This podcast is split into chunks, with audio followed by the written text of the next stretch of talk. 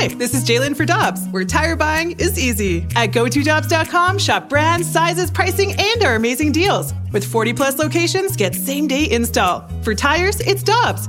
For deals you can use, click on GoToDobbs.com now.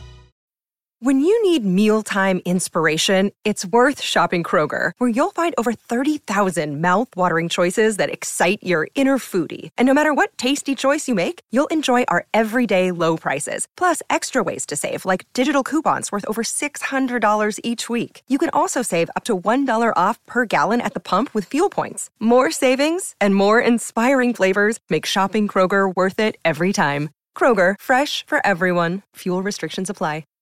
Get ready for winter driving at Dobbs Tire and Auto Centers with super deals on tires, including up to $200 on new Goodyear tires, plus oil changes, brakes, batteries, and more. For value and savings, click on gotodobbs.com today. Alongside former Blue superstar defenseman Jamie Rivers and Alex Ferrario, I'm Brandon Kiley. Let's go out to the Brown and Crouppen Celebrity Line. Big, big fight this week in Khabib versus Gaethje.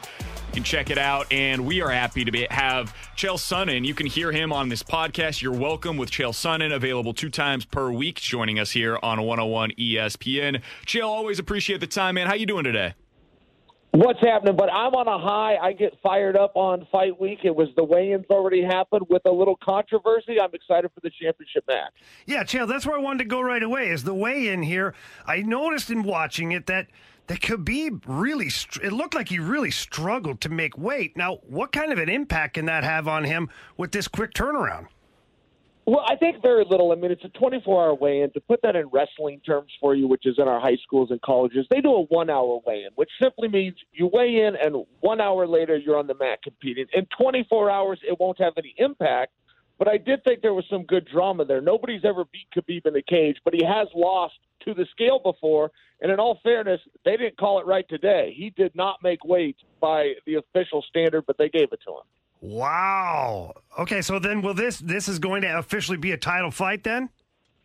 This will be a title fight. I mean, whatever whatever the uh, commission official declares to be true officially is true. In this case, Khabib did not make weight, but they said he did. Okay, okay, interesting. Well, now based on that drama, there's also, I guess we'll call it drama, but this is the first fight for Khabib without his dad there, and his dad being his coach and being in his corner, and we know how much his dad meant to him.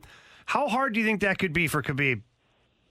You know, I think it's very real, right? I mean, it's kind of a Rocky S moment or even a Mike Tyson Cus D'Amato thing. It's very real. His father wasn't only his coach, he was his best friend, he was his mentor.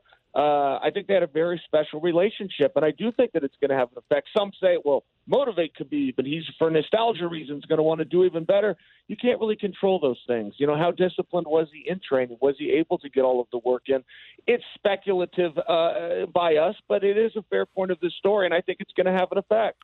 Chael, I wanted to ask you about the timing of the fight because I'm typically used to sitting back and having a couple of drinks and texting with my buddy Jamie at like 11 o'clock, 11:30, whenever these fights are taking place for the actual title fights.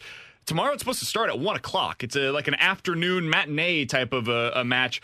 Uh, what went into this? What do you think was the decision that went into why they're going to do an afternoon card tomorrow? Well, and good of you to mention that, right? I mean, how many of us are fans and want to see this fight, but we assumed it was coming in the evening. So thank you for for letting people know. Yes, it's one o'clock Eastern, and you know, I don't know what went into that. There was some kind of a decision. Sometimes when Dana has a fight uh, geographically placed somewhere else, he will accommodate the American market. But he's done plenty of fights from Fight Island, so I'm curious as well. I don't know if there's a football game going on later, or if it was just requested by the uh, local ordinance I don't know what happened, but you are right. It's an earlier show than usual. All right, Chael. So these two guys, stylistically, you've got the stand-up fighting of Justin Gaethje. You've got Khabib, who's just a mauler out there, takes people down like it's nobody's business, and then just keeps them there. I'm looking at this and I'm thinking to myself Gaethje almost has to turn this into a bar fight to where he's goading Khabib to stay on his feet and get involved into some elbows, dirty boxing, you know, things like that. Where Khabib, I don't know if he, one, I don't know if he can do that with Khabib. And we know that Khabib's going to want to take him down. How does Gaethje stay off the mat if that's the case? And when you talk about Khabib's takedowns, if you break the tape down and you back up just a little bit further, Khabib does not take anybody down in what I'll call the open, meaning they're just right there in the center of the octagon. Every takedown starts the same way, which is he pushes you into the fence first. So if Gaethje can keep his back off that fence, exponentially it will up his chances of not being taken down. But you are right. We've seen Khabib fight 28 men. We've seen him beat all 28 men, but he beats them all by taking them down and beating them up. We have never seen Justin Gaethje taken down and beaten up. So it's going to be a first for one of them. We're talking with Chael Sonnen here on 101 ESP, and you can hear him on his podcast. You're welcome with Chael Sonnen, available two times per week, joining us here on Ribs and BK. All right, Chael, I want to play some audio for you because last time that we saw Justin Gaethje after the fight against Tony Ferguson, he had an all-time quote, in my opinion. I want to play this and ask you about it on the other side. You know, um, I feel bad for him because if that was me, I'd be pissed because I came in here to die. I told my coaches in the back, "You're not gonna like it, but I'm ready to die tonight." And that's the mentality you have to come in here with. He immediately became one of my fa- favorite fighters after after hearing that quote. Uh, does Gaethje have the type of mindset that you're going to have to have to be able to beat Khabib? I will tell you this: there is an intangible when you deal with Khabib, which is pressure and pace. He has a guy who has found a way to weaponize pace and turn it into a weapon. That's a little harder for the audience to see, but his pressure and his output is very intimidating, and fellow fighters see it. Justin Gaethje does not match Khabib in pace or cardio. However, Gaethje's never backed down. When he gets tired, he does not quit like many people do. He will hang in there and he will fight all night. Chael, to the untrained eye, some people would look at Justin Gaethje and say, well, he's kind of like Conor McGregor. And, you know, Conor didn't do so good against Khabib. In fact, when we thought this that, that fight was going to go to the ground, Khabib ended up hitting him a couple of times with some really good strikes and knocking Conor back. So how does Justin Gaethje uh, prevent himself from becoming Conor McGregor? Well, and don't forget, Justin Gaethje is a Division One All American wrestler. I have to remind you of that because if you watch Justin Gaethje, you've never seen him go out there and wrestle. But one of the reasons that Khabib's strikes were effective against Conor is because he had threatened Conor with a takedown earlier in the contest. If you threaten the takedown, it greatly takes away a guy's defenses four strikes. So because Khabib had Conor's respect, if he changed elevation, Connor dropped his hands, boom. Khabib comes back up top, throws one down the middle. Gaethje needs to do the same thing. Whether he takes Khabib down or not, he needs to offer the threat. Gaethje has those skills. He has those tools. Whether he chooses to use them or not, he needs to make Khabib aware that he has them. And he needs to offer the threat of the takedown. Final question that I've got for you, Chael. There's about a year layoff for Khabib coming into this one. Last time that we saw him fight was September of last year in an actual organized UFC event. How much do you expect that layoff to play into this?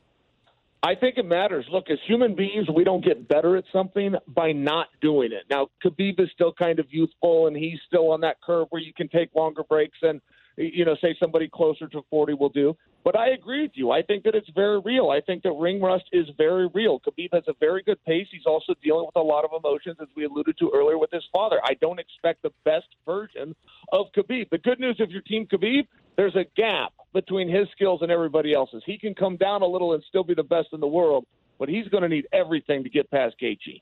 Now, Chael, to jump over to another fight that could have some relevance to this one is the McGregor Poirier. Now, I don't know if it's official yet. The last I checked, it hadn't been uh, official or signed, anyways.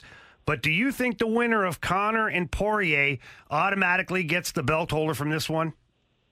According to Khabib, he will fight anybody that gets past Poirier. Now, if you start to insert fun conversations like the reemergence of the greatest of all time in George St. Pierre, St. Pierre can leap the line over anybody. I also think that Michael Chandler is very relevant. They're talking about Chandler versus Tony Ferguson, who's always a good choice. But I do think either the Poirier or Conor or Chandler versus Ferguson is most likely. That's, of course, in the absence of George St. Pierre.